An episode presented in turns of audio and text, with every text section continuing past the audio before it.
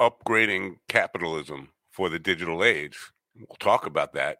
I'll try to keep up on this episode of the Mind Dog T V podcast. The opinions expressed on this program are those of the host or guest and should not be interpreted as statement of fact. Independent fact-checking and corrections are encouraged. This episode is brought to you by FundWise Capital. FundWise Capital is a business lender matching platform. Avoid the mystery of one-sided deals and connect with FundWise to get the very best funding you can qualify for fast. You can apply online in sixty seconds or less, and there's no effect to your credit to see how much you can get. It's easy. Use the funding for anything you need to start or grow your business. You did hear me correctly. I did say start or grow your business. You don't have a business yet, but you got a solid business plan. They can help you get funding. Get the best funding you can qualify for. Their strategic lender matching platform searches through hundreds of lenders to find the very best possible option for your unique situation. They have hundreds of five-star reviews on Google, Trustpilot, and Facebook, and an A plus rating with the Better Business Bureau. They provide unsecured lines of credit at zero percent interest for nine to fifteen months. Unsecured term loans, loans based on income, short-term gap funding, and bridge loans. They work with real estate, startups like I already mentioned, franchises, restaurants, any kind of business, any kind of project. To get started, it's really easy. Just go to apply.fundwise.com slash minddog. That's apply.fundwise.com slash minddog.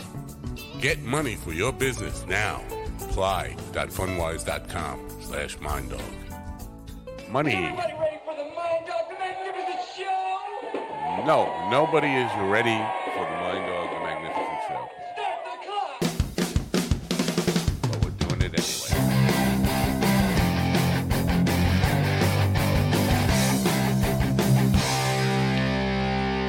Yes, yes, yes. And welcome, my friends, to yet another episode of the Mind Dog T V podcast. I'm Matt Napo. Thanks for coming. It's great to have you here, as always. Special Tuesday night edition. Uh, this show has been rescheduled a couple of times. My fault. But, um, you know, they say everything happens for a reason. I'm not a subscriber to that belief. But this sure seems like a timely conversation, uh, the way things worked out with banks failing and stuff like that, that I think we need to be educated on. And um, perhaps my guest tonight can shed some light on some of this stuff for us. Um, Noah Healy is a professional algorithm developer. And if you know what that means, I think you're lying. And a recreational mathematician, which is a good, good hobby to have, I guess, who has become an expert on game theory. I'm, I'm already lost. If you're lost, you're not alone. And designing marketplaces. I'm just getting more confused with every word I read here. Building on breakthroughs from information theory and computerized game theory in the twentieth century, he has developed a patent-pending system to supersede commodity markets. He's here now. Ladies and gentlemen, please open your ears, open your minds, and help me welcome Noah Healy to the Mind Dog T V podcast. Noah, welcome. Uh, thanks for having me here. It's my pleasure. Let's start with the word algorithm, because a lot of people use this word. I use it sometimes, and I have to admit, I'm just putting it out there. It's it's something I've heard. I I kind of know it. It's uh, equations and stuff like that, but nobody really, very few people actually really know know what it means. What is an algorithm? Well, algorithm actually comes from the same root as the word algebra, and both of them come from the name of an Arab mathematician from. Uh, I believe he was operating around a millennia ago. Uh, and and I can't actually pronounce his name, sadly. I've I've read it in a number of books, but I haven't heard it said. I'm certainly not confident enough to just try, attempt to well, rattle it off. In my life, that's that's I, I'm always introducing people. I'm reading their names. I've never really gotten a good. Yes. And I have to pronounce a guest's name, and I always get it wrong. So I, I I sympathize with that. But an algorithm is essentially the essence of a process. Um, so recipes are algorithms. The the way that you learned how to multiply numbers in grade school, that's an algorithm. Uh, The proofs in Euclid's Elements are all algorithms. Um, and the sequence of actions that Ford Motor Company undertakes to build a F one fifty is an algorithm. Okay. Uh, and so it's a very general term that we have, we have hung these kind of dark secret parts of, of big multinational companies like Google and Facebook uh, on and entered them into the popular culture in that fashion. Uh, so it, it gets a little weird. Cool. So basically, it's a fancy way for saying systems designer, a systems developer. Yeah. Uh, yeah. Yeah. Okay. All right. I'm glad I cleared that up, and I actually know what that means because it's shrouded in mystery. When we hear the algorithm, like the YouTube app, well, what is that? It's a bunch of computers talking to each other about what exactly uh, they're looking for, words and uh, mathematics. What is it exactly? Well, that gives me a better idea. Now, who hires algorithm developers other than YouTube, Facebook, and, and social media companies now? It do like Ford Motor Company uh, would go out and put a, a Indeed ad looking for algorithm developer. Well, lots of startups um, essentially have tech backends these days, uh, and so I've done a bunch of different things. Uh, I worked for a company that was uh, managing ad buys in Google AdWords and on other search up. Uh, systems, and so I wrote them the algorithm that they use to manage those ad buys. I've built systems that can do mass customized emails.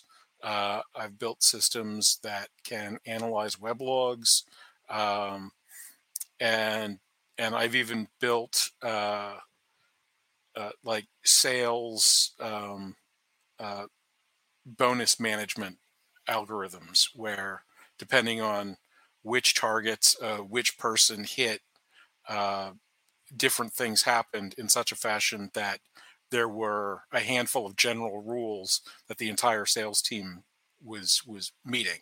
So in this case, management had a lot of desires for sort of what sort of outcomes that they were looking for and what kind of incentives they wanted. And I found the simple set of rules that matched up with those, those desires. Okay. This is interesting stuff. Now, so uh, fair to say that m- most large companies have somebody doing that for them.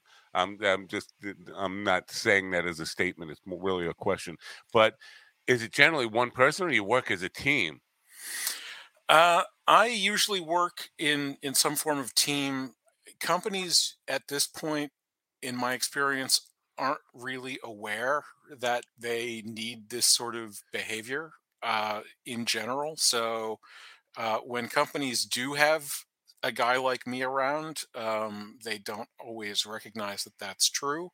Uh, I was I was with one company that uh, that.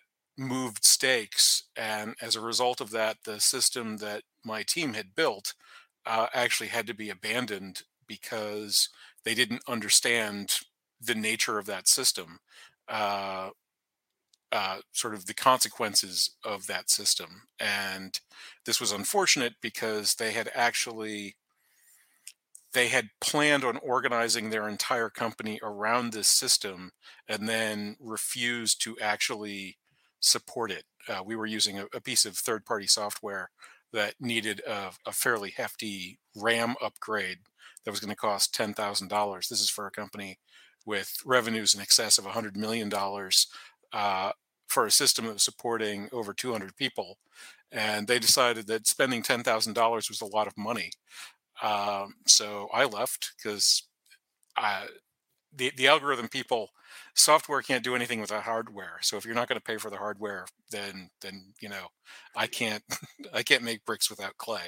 I get that. Um, as a person who is really not involved in that, never been involved in that end of business. Mostly, mo- most of my work has been in the creative fields of marketing, uh, sales, presentations, things like that.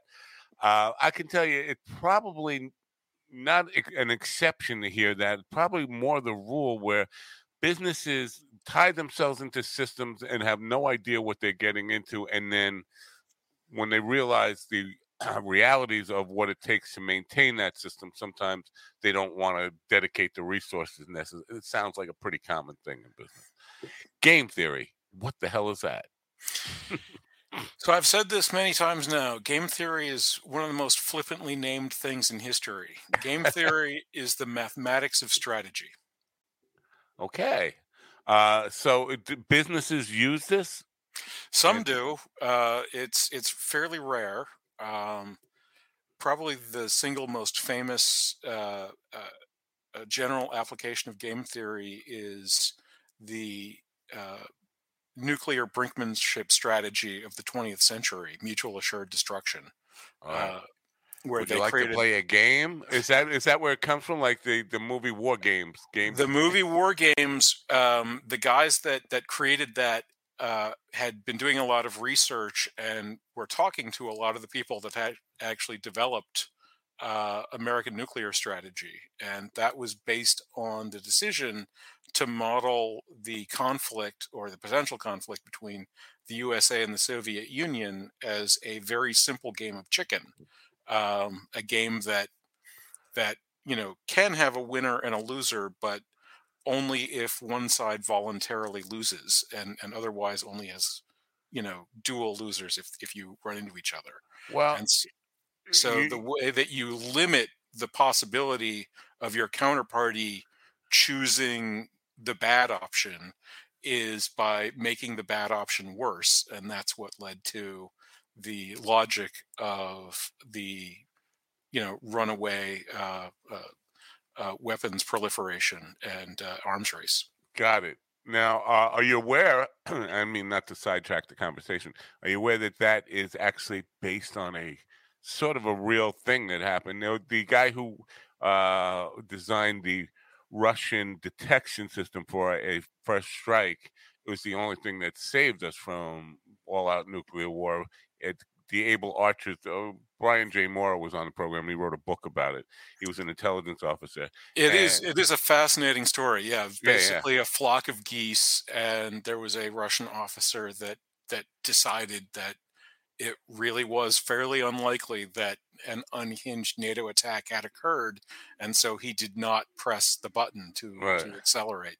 Um, yeah, it's. Uh, There's some there's some really insane things that happened uh, during the the sort of nuclear period, right. um, uh, not least of which is that we developed and started to promulgate a a relatively clean form of energy, uh, and as we encountered difficulties with it, we decided to simply back away and abandon the technology rather than actually, you know, exploring and building on engineering expertise. Fear will do that.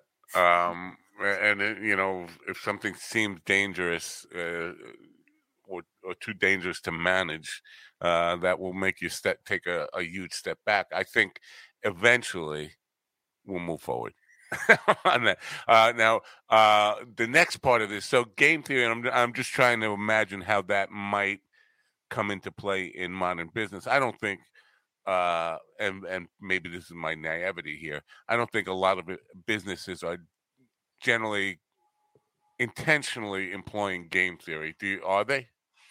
Uh, there are a few people who who say that they're doing that, um, but not as many as there certainly could be. Uh, and and there's a lot of scope for strategic insight from game theory in in the sorts of situations we encounter, uh, but business models are very old. Um, I've talked to e-commerce people.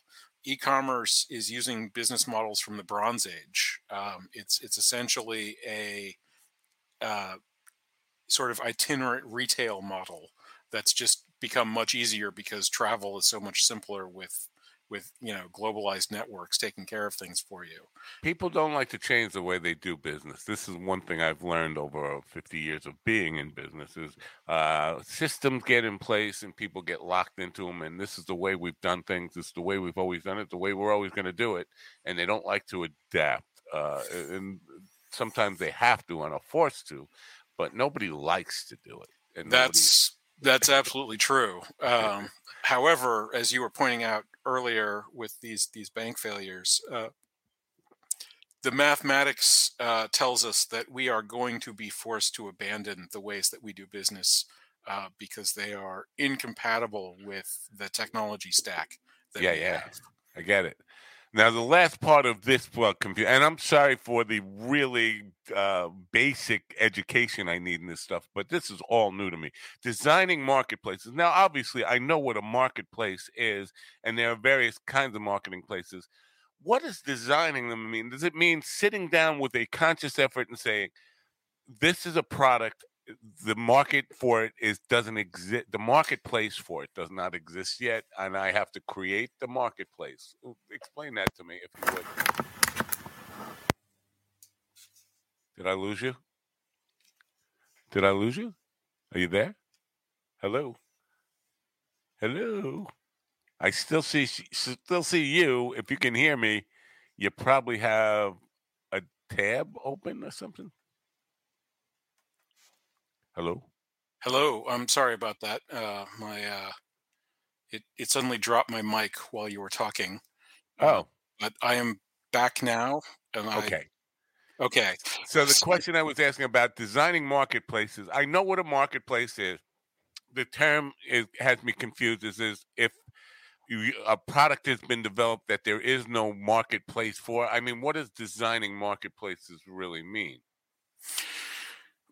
Well, this this gets interesting because I'm effectively the only person to have ever done this. Uh, the marketplace that we presently use is widely regarded to have occurred by accident.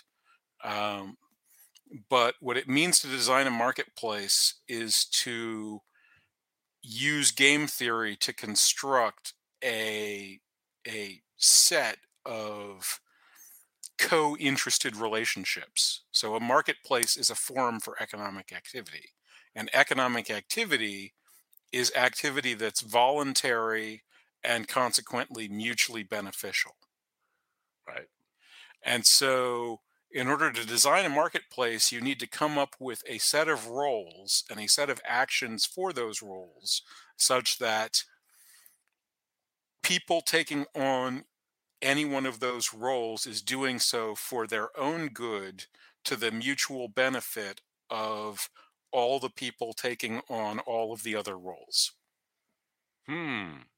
Is that generally accepted? Because in capitalism, and I'm not bashing capitalism, I've been a, a hardcore capitalist most of my life. I have uh, kind of moderated somewhat in my views on that. I still think capitalism is a driving force for good if it can be kept in check from greed and um, abuse. Uh, but is that necessarily the idea of mutual benefit? In capitalism, it seems like that part of it is left out quite often. And I'm talking about in the, the guys who make, or guys and women, who make profit their their number one and only goal, and the only thing they see. They don't care about mutual beneficial. I mean, that you perceive it as mutual beneficial, the customer, the consumer sees it as mutually beneficial is important because that's what's going to get you to buy it. But at the end of the day, it doesn't seem like most of the billionaires and multi-billionaires care about mutual benefit at all. Well, that's what gets to the issue I was talking about before, where the systems that we have right now actually can't stand up to the tech stack that we have right now. And so um, the sorts of behaviors that we see dominating in the market that are now using the name capitalism to describe themselves uh, are a, a variety of frauds uh, that that would simply be criminal in times past, but because of how much sort of speed and leverage and noise that's enabled by having a global communication network, uh, very rapid calculation, uh, very large databases, means that it's effectively impossible to detect and punish these behaviors using the systems that we have. Right. And so the the thing to understand is that while currently and historically business leaders and market actors were and are more intelligent than the average person, the effectiveness of the marketplace itself is is smarter and wiser than the individuals making up the market. The structure of the market allowed us to essentially create these super aware advisors that could help us build and guide our economies. Um, and the relative intelligence of the actual people that were carrying out the tasks wasn't a particularly relevant factor in that in that system. Got it. But what makes that that particular algorithm roll um, is effectively negated by having computer technology in the loop. And so what we're seeing is that our financial professionals don't actually know how to run a financial system because they never knew how to run a financial system. The financial system used to have regulatory capacities that could cope with them when they made mistakes or were unwise or were criminal. And it's lost those capacities or is losing those capacities. Uh, and it's getting worse as computing technology becomes more ubiquitous, more powerful, and more more networked. Um, and so what we're seeing is that people don't know how to run large companies because people never knew how to run large companies. All right, and we don't have markets anymore to tell us. Let's start there because I think, and maybe I'm just a little too old school, a little too common thinking, but and I had a, a billionaire on who told me, I, I was asking about those big numbers. He said, it's just zeros. It, you know, five billion is, is just five thousand with a lot more zeros on the end of it. You got to forget about those zeros and doing transactions and think of business. So running a big business, and, and this could be my simpleton showing, uh, it's just an extension of running a, a small business. If you can run a small business, all you have to do is scale that out. No? Am I wrong in that? So it depends on effectively how many moving parts you're connected into. Um, if you're running a big business because you have a very simple business model that happens to be able to service everyone on earth, and consequently you have a lot more going on, that's fine. But if you have a very large business that's big because it's a conglomeration of a lot of smaller businesses, then what you've actually done is removed the marketplace and taken over your opinions, and effectively you're acting as an economic dictator over a sector of the economy. Right. And very much what we are doing is accumulating. Uh, I had an aunt that until her uh, until her retirement, her job was to drive an hour down the road to Richmond, sit in a room with two computers, and work for a bank that had absorbed multiple other banks. And she would read one monitor that had one of the bank's systems that they absorbed and fill in slots in the existing bank's internal banking system that they had developed.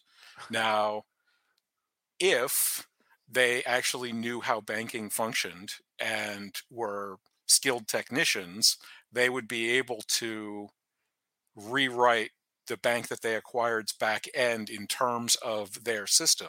But since neither of those things are true, they hired people to do those do those translations on a one by one, you know, basis. That sounds like a very common practice too in business is this idea of uh, band-aiding, or because we didn't really think it through, we're going to use a really Uh, clunky human involvement system that, that that is highly inefficient and doesn't really, uh, at the end of the day, get you any closer to to solvency or, or you know, so anything that's a smooth running engine.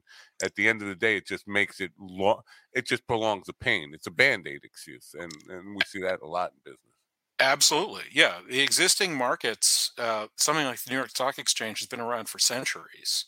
It's now being operated by computers, uh, but the computers are doing their level best to replicate the old human behaviors, except they're doing it around a million times faster. And it turns out that very important things change when you speed things up to that degree, uh, not least of which your user base sped up even more than that. And and the it used to be the case that the market itself was the smartest and quickest entity in the system, and that's what made it work.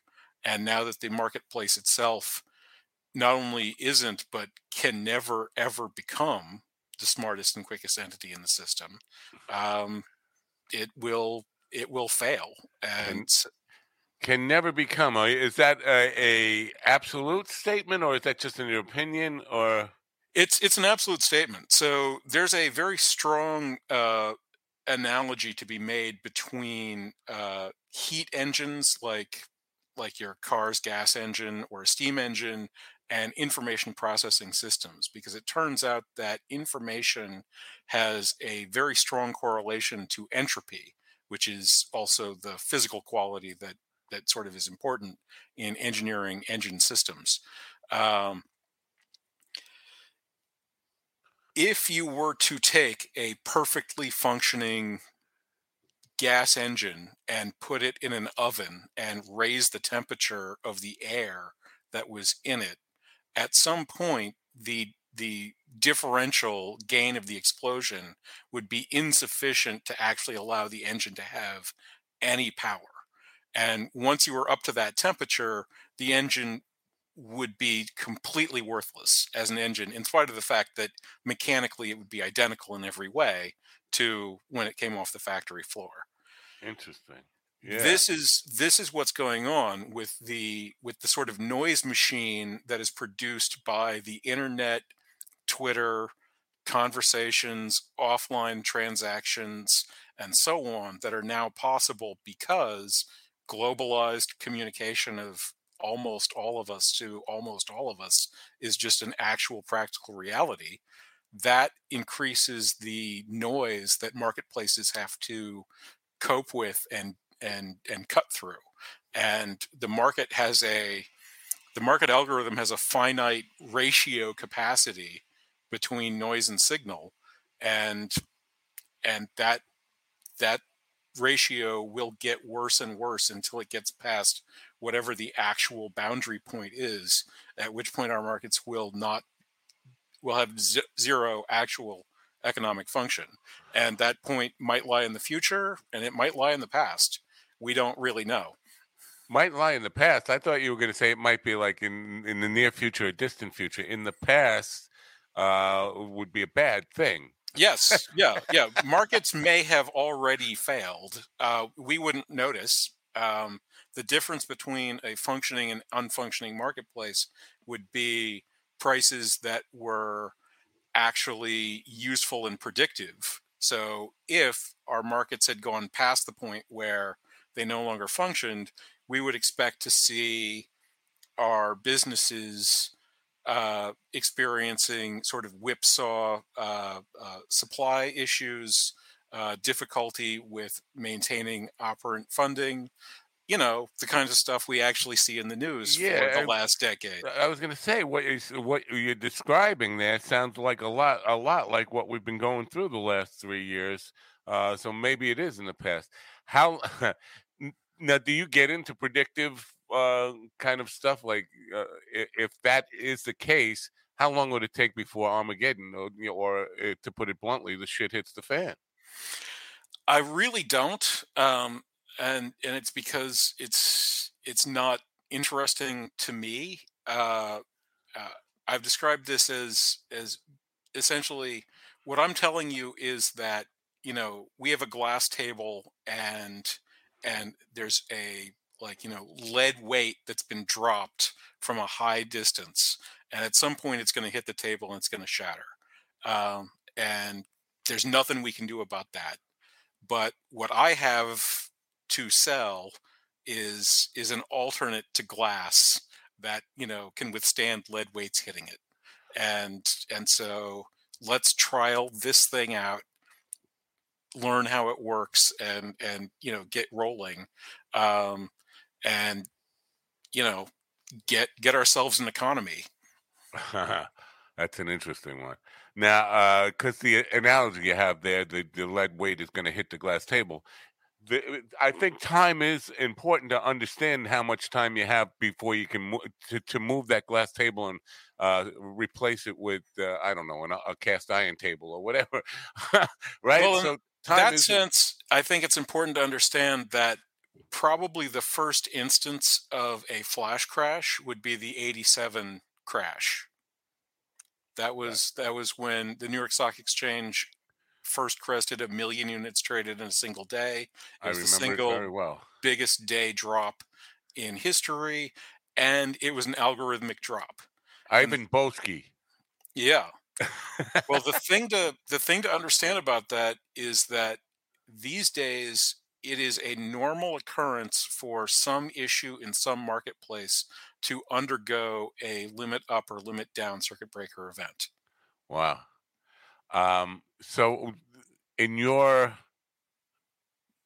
I guess, opinion, in your expertise, in your, uh, from, from your perspective, what we saw with the two banks in the last week, does that, does that relate to any of what you're talking about here?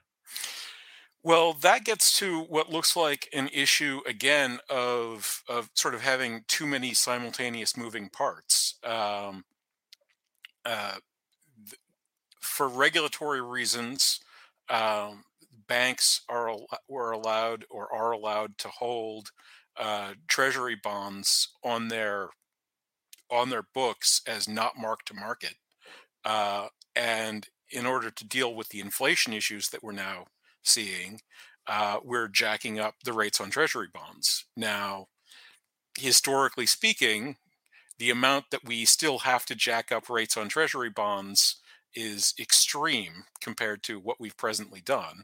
And every time they bump the rate of the bonds, the value of the bonds that are out there drops. So uh, if banks are forced to mark these things to market, they would lose a large and important part of their capital cushion. And that's something that's true across the entire banking sector. Right. What we saw is the failure of banks that were operating in ways that were, you know, as everybody said, quite imprudent. Um, but frankly, the entire financial sector is operating in ways that are quite imprudent. Yeah, well, it made a lot of people scared to think that, okay, these two are out there, but they're probably just the tip of the iceberg, right? Uh, well, and- it's possible. And, well, and as another point, it was called a an electronic bank run. Um, you know, the the issue that happened at Silicon Valley is that they had a relatively small number of relatively enormous depositors who all knew each other and were all network connected. And so those people were able to very rapidly organize a a concerted sequence of transfers that effectively wiped out the bank. Um, but there's nothing special about that. Every bank has, every bank in America has the majority of their user base on Twitter, uh, right. which is a networked communication system that they're all connected through. It's it's entirely within the capacity of humans to decide to form, you know, some kind of team to manipulate the financial system through social contagion. And that might even happen by accident. And there's quite literally nothing that the that the banking system could do about that, which my guess is the reason why uh, the Treasury Secretary and the President announced the new policy that there was no upper limit on on bank depositor assurances. See, that that doesn't make sense to me because, first of all, knowing human uh, be, human proclivities for behavior, when you say don't worry, because they put out a statement, all the deposits will be will be insured and all that stuff. Now, when, just saying that, it, there's not going to be a run on the banks because they're all secure and, and they're all going to be guaranteed. That just putting that idea out there makes people nervous and think, well, maybe I ought to run on the bank. I, I ought to go get my money before there's a run on the bank, because they wouldn't be planning this and they wouldn't be saying, don't worry, if there was nothing to worry. there there are reports of of some small banks having some financial issues because people are pulling money out of small banks to get into systemically important banks in the hopes that, you know, this sort of bailout thing might apply more to to the the better than the worse, or the bigger than the smaller banks. And uh, and that's there's also people saying that, you know, it's kind of a deep play by those bigger banks to set off these kinds of things. Uh, Barney Frank, who uh, apparently is uh, went to work for Signature, which is the third of the failures, right, uh, has has apparently declared that his opinion is that um, the Signature failure was actually a hit job by the other big financial firms that didn't like the fact that Signature was supporting crypto. Uh, and so that they intentionally crashed the bank, um, in spite of the fact that they were doing fine. Now, I would expect the manager of a failing bank to claim that he was doing fine too. So I can't really evaluate that statement, but a lot of crazy stuff is, is getting thrown around these days. Right. Now, from a mathematical, and I want to get into the crypto stuff too, because th- this is something that a lot of people obviously think they're experts in and know all stuff. My wife definitely thinks she know she's got a good handle on crypto. I don't. Uh, but, and so I'll, we'll come back to that. But from a mathematical perspective, it is absurd to think that the F D I C can bail out every bank. If it were to happen on a large scale with banks across, even just across the U S, the U S banks, we couldn't bail them all out, could we? Uh, so th- the number I saw was that um, the the un the unbackstopped uh, banking deposits were five trillion dollars. And the F D I C's backing fund, um, before whatever they wound up doing for these three banks, uh, was, I believe I saw one hundred twenty-seven billion dollars, um, which, if it's a mild problem, you know, if if if if that five trillion dollars took a one percent hit, then that would only cost fifty billion dollars to make up the difference. Right. Um, but if it took a three percent hit, then that would be one hundred fifty billion dollars to make up the difference. Right. Uh, and Silicon Valley purportedly had a uh, twenty percent hit. Right. So, and, yeah. Um, so, yeah, if you look at the big picture, this is where it gets scary to me. Like, my, for my, and I don't want to put this out there because it, even, listen, the big banks aren't listening to me, but just putting this out there feels like I, I, I should keep it to myself and keep that energy inside. But it just doesn't seem like there's enough money on the planet. Eight billion people. We could not uh, bail out the bank. If this was on a large scale uh, operation, we'd have to come up with a whole new system. Well, speaking of not enough money on the planet, the way the existing markets actually work, the majority of the exchanges that they do are sort of futures options exchanges that effectively don't register on normal G D P type figures. So the C M E group, which is the premier commodity exchange on earth and the kinds of markets that I'm developing systems for, uh, they claim to handle uh, quadrillion dollars worth of transactions per year. This is on a planet that that's where the total G D P is on the order of one hundred trillion dollars. So they're doing ten times as much business as humanity is doing. Right. And they are not the only commodity players out there. Uh, so, yeah, yeah. The, you know, there, there quite literally isn't enough money in the world to actually make all this stuff real if it if it all goes sideways fully. But fortunately, that's that's This is where relatively rare.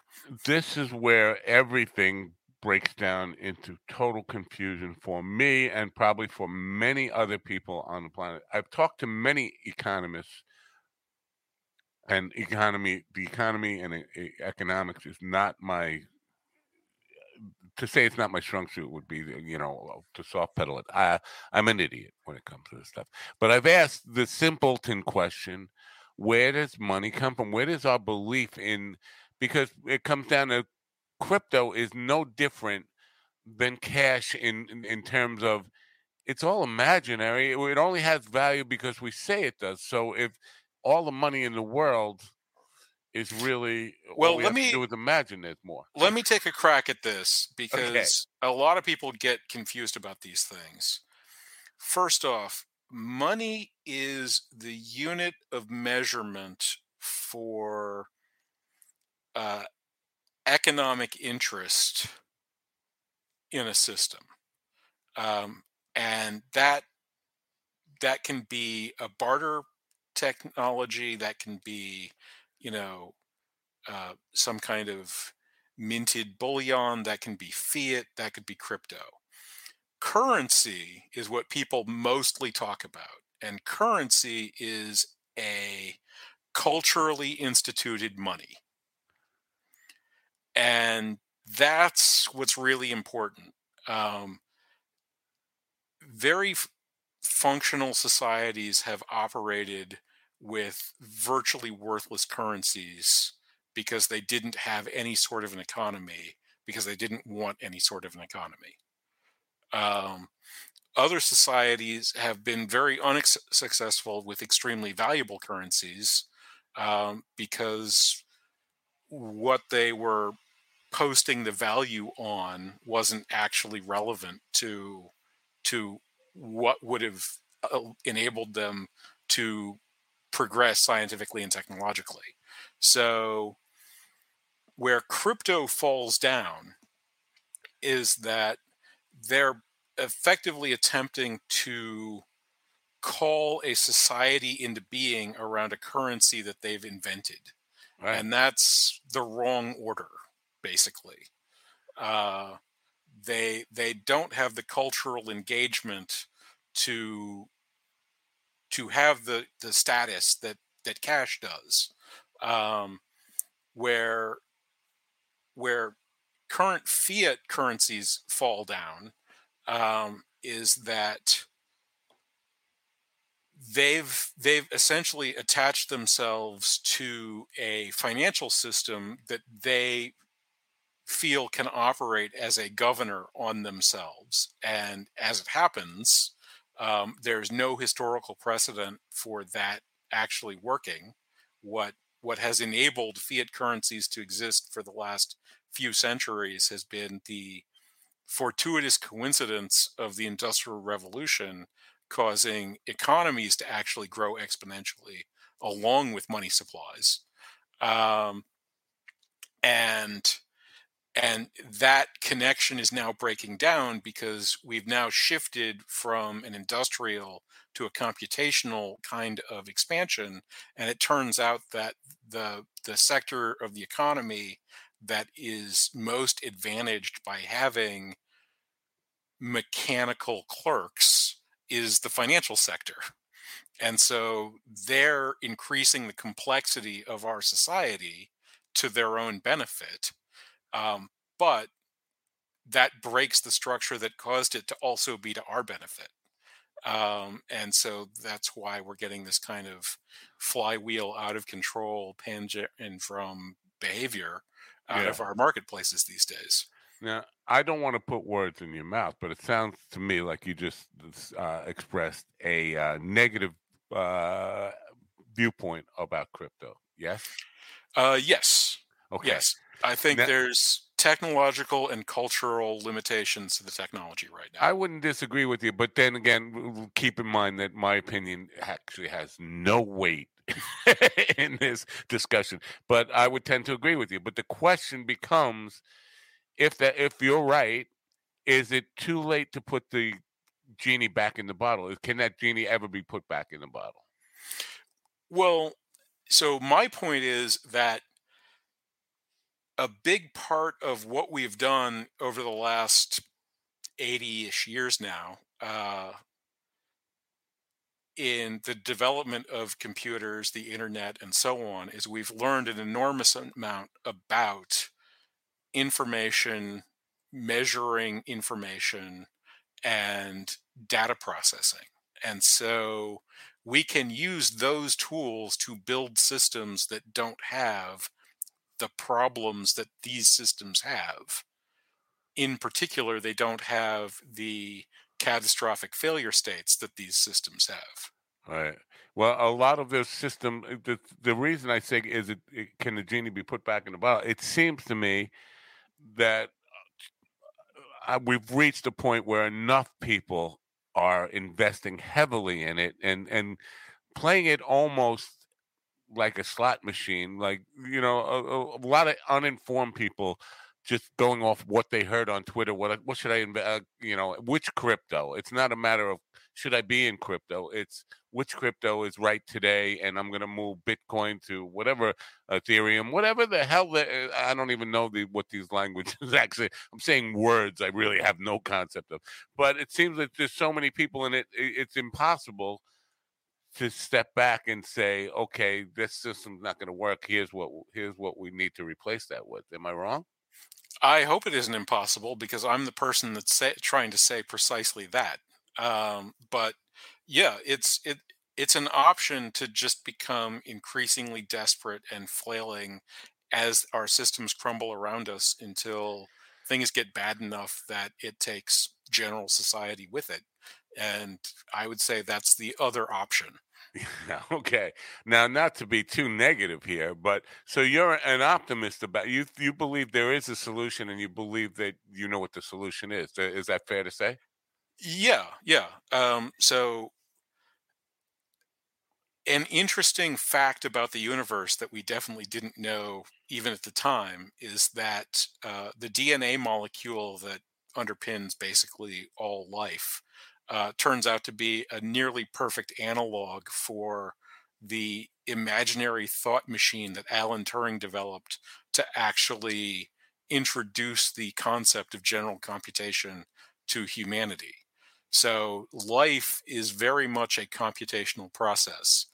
So I don't think it's impossible to develop functioning systems for living beings like you and me in in the presence of computers, because effectively all life has been in the presence of computers from, you know, the earliest cyanobacteria. Um, it's, but if we don't happen to know what that particular answer is, because we've never actually tried to do that before, it shouldn't be terribly surprising that what we have built isn't ideal. And, and so, we're we're gonna get we're gonna get to change. Yeah. Okay. Uh, I hear you say that, and I I agree with you that, of course, it's possible to build a, a system. I, I don't think anything is beyond possibility. the The issue becomes human nature, and do humans want to even? Is there enough interest in even listening to what your uh, proposed solution might be among people who like the system the way it is?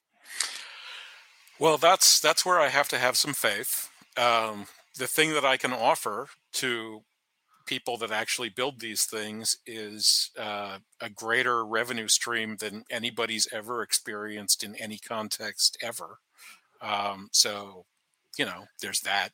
How many people, because you can't do this alone. I think you would recognize that, you, you know, you can't be the savior of the economic system of the planet. Well, maybe you can.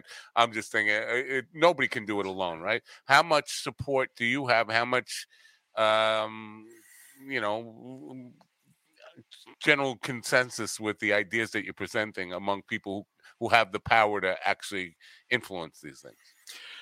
I'm working with a handful of people who are attempting to build systems that incorporate the technology, um, mostly outside the world, outside the U S A. Um, I've got a couple of friends that are uh, sort of giving me support in developing messaging and, and giving me sounding boards to bounce things off of. Uh, uh, but mostly it's it's pretty much me out here uh, fighting with the patent office and and trying to get the attention of, of major financial players. Now, is it just trying to get their attention, or but even once you get their attention, it's getting them interested and motivated enough to want to change? And it, so that's a that's a, you know, my my favorite objection to date um was a guy uh I, I actually went to grade school with him. He was a a market maker in the corn markets until he he retired, and there aren't any of those anymore. uh He attempted to break the idea down for a couple of hours. Uh, he was completely incapable of coming up with any objection that he felt was valid after after it was answered. And his parting shot was, "I'm sure it won't work, but I don't know why it won't work." Wow. Well, that's at least honest. Because the general thing, the general way out of that, when you just want to re- you want to object, but you can't think of any real good reason you should, I'll have to talk it over with my wife. I mean, or or my partner, or whoever it is. It's it's because, uh, and that's a general thing in sales. You get to the point where there's no objections left, but they're not buying, and so that's where it comes down to, well, I, this is why you have uh, the all the important parties there when you're making your sales presentation. So well, that's also where the patent office is. They yeah. have they have agreed that there's absolutely no prior art. They have agreed that it is clearly superior to the systems that presently exist. They have decided that it must not be patentable material, therefore, and now, therefore cannot be patented. You, you got me a little confused here with the patent. Is it a patent of information flow? What what do you present to, to get a, a patent on? So you you can patent processes and mechanisms. Um, and so, for example, the the invention that made Edison the money that allowed him to turn into Edison was an improvement to the stock ticker, the ticker tape machine. Um, and as it happens, the ticker tape machine is a important mechanism to make the existing markets work. Without a without a technology to record and report the deals that are happening on the floor, the deals that are happening on the floor themselves are effectively worthless. Right. So um, that mechanism is is patentable, uh, and he wound up selling that for, I believe, it was forty thousand um, dollars. He he had. In like have, eighteen nineties money or something? Yeah. It, yeah. We actually, um, we have, we have his, uh, his personal journal. He, he was, he had convinced himself that the invention was probably worth sixty or seventy dollars, but he had resolved that he was going to let the other person make the initial offer, uh, just to see where his head was at. And the opening offer was forty thousand dollars. Wow. I would have worked it a little bit. Um, So, so what this mechanism is uh, basically the the systems that take on board the various kinds of information from the producer, the consumer, and the informed negotiator roles, and then mangle those into the price and clearance uh, pieces of the marketplace, and and kind of hook up everything together. All right.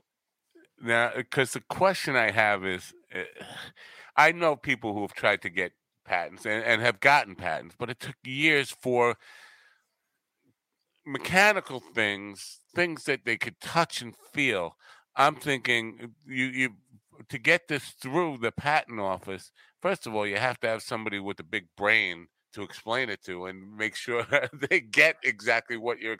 So uh, this is not going to be a a quick uh, going from pending to patent. It, it has not been. So I got a notice of acceptance in twenty nineteen.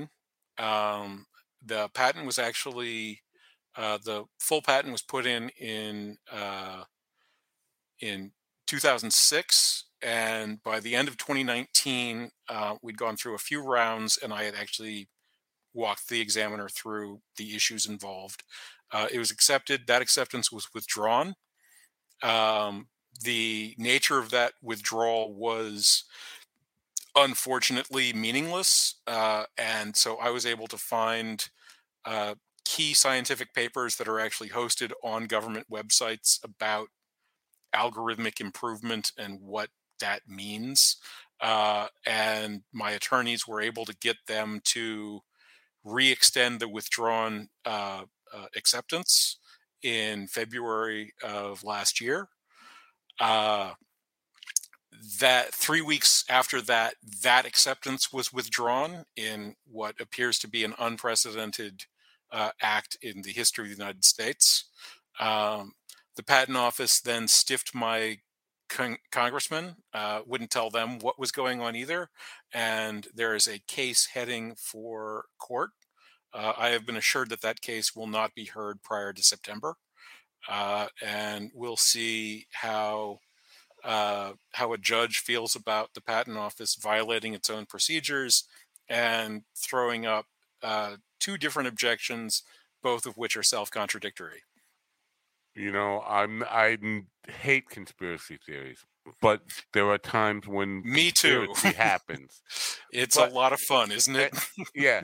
The, uh, the other part of that statement is every good story, every human interaction has a protagonist and antagonist. And I would think they're probably powerful people. Because I'm going to sound like a conspiracy theorist now, but they're probably powerful peer, uh, people who are opposed to you uh, getting this patent. Yes or no? Do you think? There certainly might be. I mean, I I was at the Commodity Futures Trading Convention, the Agricultural Commodity Futures Trading Convention before COVID. Um, I I talked to a hundred different people uh, in the industry. I sent my white paper to people that work at the C M E group. It's not that there's no people who have ever been aware of what I've been up to. Um, but my situation, uh, you know, you say every great story has a protagonist and an antagonist. I'm in kind of like Kafka's The Trial. Like there's no antagonist here. It's just this kind of infinitely regressing, uh, we're not going to do that because we're not going to do that type of type of response at this point. I always think there's got to be somebody, somebody with money saying, It, it, they're going to try and thwart. I definitely, once you start saying they, you're lost. That's a conspiracy theory. If you can't name them, I, I got to go by my own rules here. But it just feels like there should probably be somebody whose interest you're not serving by coming up with this system, uh, who w- would want to block it. It just feels like, you know, it would be, it would be very emotionally satisfying for that to turn out to be the answer, and and to figure that out. Yes. Okay, that's good enough. That's fair enough. Um, I gotta, because we we're short on time. Maybe I should ask you about CoreDisc before I, I go down. CoreDisc, what exactly do you do? So CoreDisc is my company that essentially is the you know shell to license this technology to people. Um, so. So it exists so that there can be a corporation to, to have licensing agreements with for okay. these coordinated discovery market systems. So who go who who who is that w- website for? uh, the website is actually kind of a dumping ground of information. Um, I've I've been doing podcasts. I, I really ought to put uh, my podcasts up on that at some point. Um, yeah. But. Uh, I've got a few links to videos of background in the mathematics. The it's it's a place for me to put up the white paper where people can access it, um, and uh, and also I've got the the sort of actually asked questions um, where I've got the the answers that I've been able to come up with for various questions I've gotten over the years talking to to industry professionals. Laymen it. are intimidated by math, and you, I'm sure you know that. With the, you know, everybody who has, if you don't have a mathematics degree or you ever did not like do well in a math class, you get intimidated by it. It's one of those subjects that will beat you into uh, feeling inferior. You just make one mistake, and it actually it makes you want to avoid the subject altogether. Uh, and so I was one of those kids who was excelled in math in uh, in grammar school, junior high school, and in high school. Once I got to college level, uh, it started to beat humility into me, and then I started to hate the subject. But uh, so it, it, this is why I'm saying, who's it for? Like, you know, I, I know a lot of people are turned off by math or afraid of math, intimidated by it. Yeah, that's that's sort of my basic challenge. Um, the the the go-to question for people in patent law is, have you broadcast this? Have you published it? Have you told people about this? And so I was one of my early attorneys I was talking to about this. Uh, I pointed out that since I described the problem space and the approach, technically I told them how to do it, because all they had to do is simply apply that approach to the problem space, and they'd be able to come up with the same answer I did. Right. Um, and they said, okay, you've never told anybody what you're doing. That's what I was just thinking. They couldn't apply it anyway. Um, all right, so we've covered all that now. We we are at uh, overtime here, but I got to ask you this, because this has been a big subject of people who've been on the program. There's a couple. It's kind of all tied into one. It's A I, it's robotics, it's the economy of that situation where humans are kind of obsolete and working for machines at some point. This idea that Uh, and we've, we've talked about universal income and, and all this kind of stuff. And I think all of that ties together. Do you have any views on how A I and the state of humans becoming maybe obsolete in a world, or becoming servants to machines? Does, does that factor into your thinking at all about? I have very well-developed thoughts on this subject. I believe that we are entering or in the fourth age of mankind. I think that computers are a bigger deal than steam engines. I know that steam engines wiped out the political systems, religious beliefs, cultural practices, and economic, you know, corporate structures of the civilizations that invented them. And the, the, those civilizations went on to conquer the world and change all those things for every other kind of civilization that exists. I think there's absolutely no reason to expect that not to happen again with computers. Uh, and just as the conservatives of the sixteen and seventeen hundreds looked at people coming off the farms as a mass starvation event, because if eighty percent of people weren't doing stoop labor, where would the food to actually feed everybody come from? Um, I think that people concerned about some kind of techno-feudalism, enslaved serfdom future of the machines are, are off the mark in some critical way. Um, we need to re-examine our ethics and our beliefs. I'm starting with markets because I think they're actually the easiest thing to start with. Um, but... We have an enormous capacity. We will either be driven under by it, in which case we'll lose the actual capacity to maintain our civilization and effectively have a dark age, uh, or we will actually be able to incorporate those capacities into our lives, in which case the civilizations we build will have the kinds of wealth and lifestyle that regards the way we live right now with the kind of disdain and horror that we correctly regard early industrial, pre-industrial, and pre-agricultural civilizations as having to endure. Forgetting, I think we forget how how we the, the stain of the you know the robber barons and all that kind of stuff. We we forget how inhumane some of those systems we had at those times were. And again, I think we see parallels. Um, the gin lanes, the the the gin mills, the incredible blow up of substance abuse and prostitution and so on that were accompanying this early capacity expansion of people going to the factories in towns and suddenly having a lot more money and not really knowing what to do with themselves under those circumstances.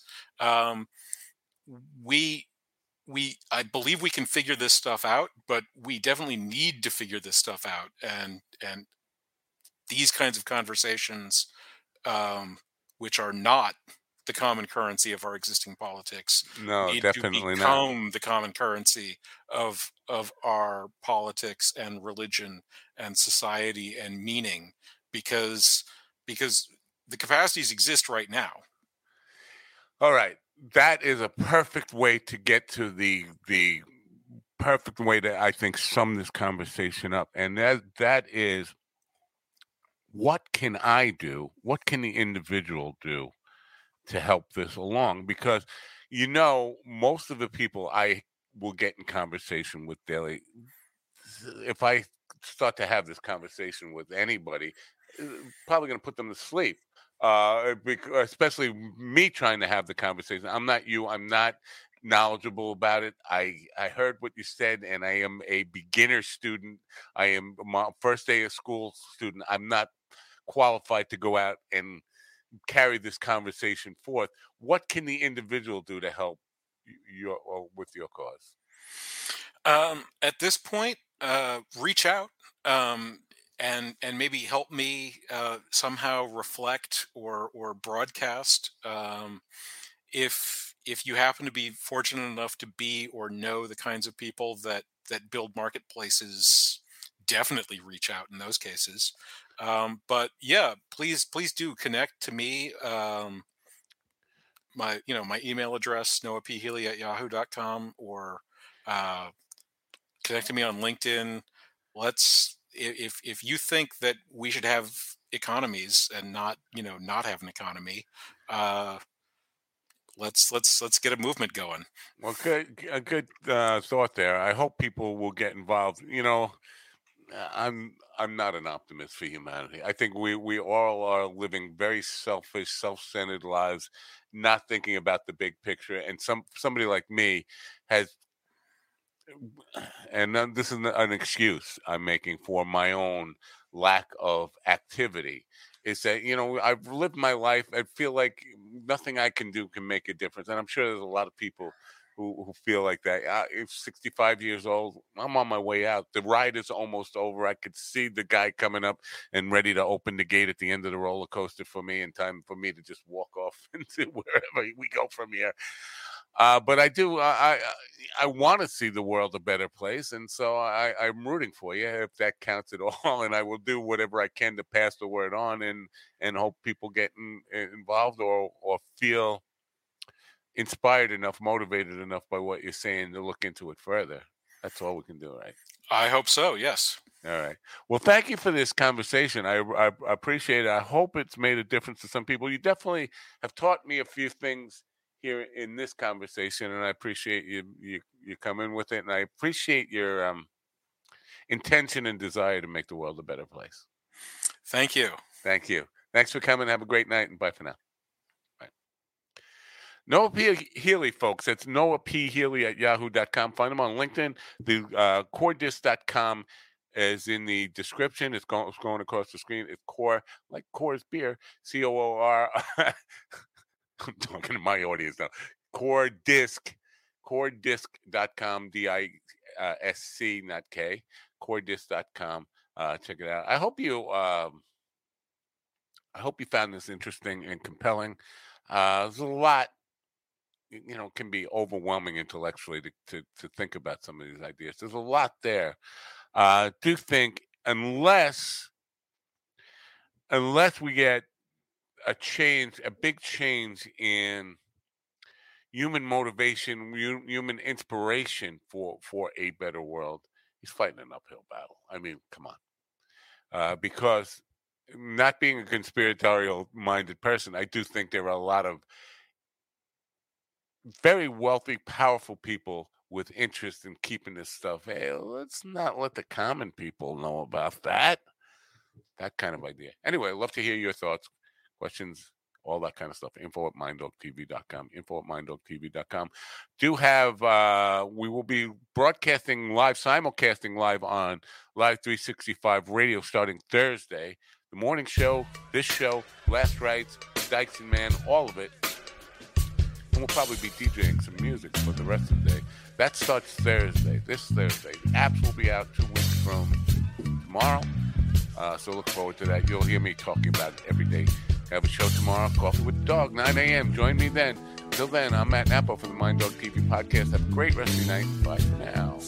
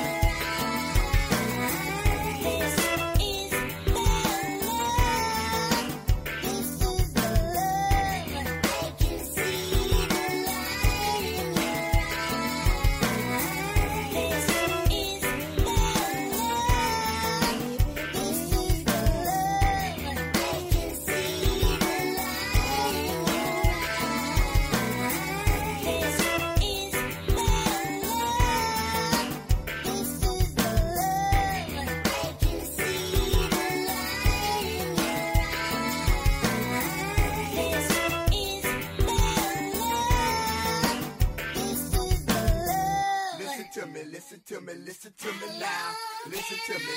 me, listen to me now. Listen to me, listen to me, listen to me now.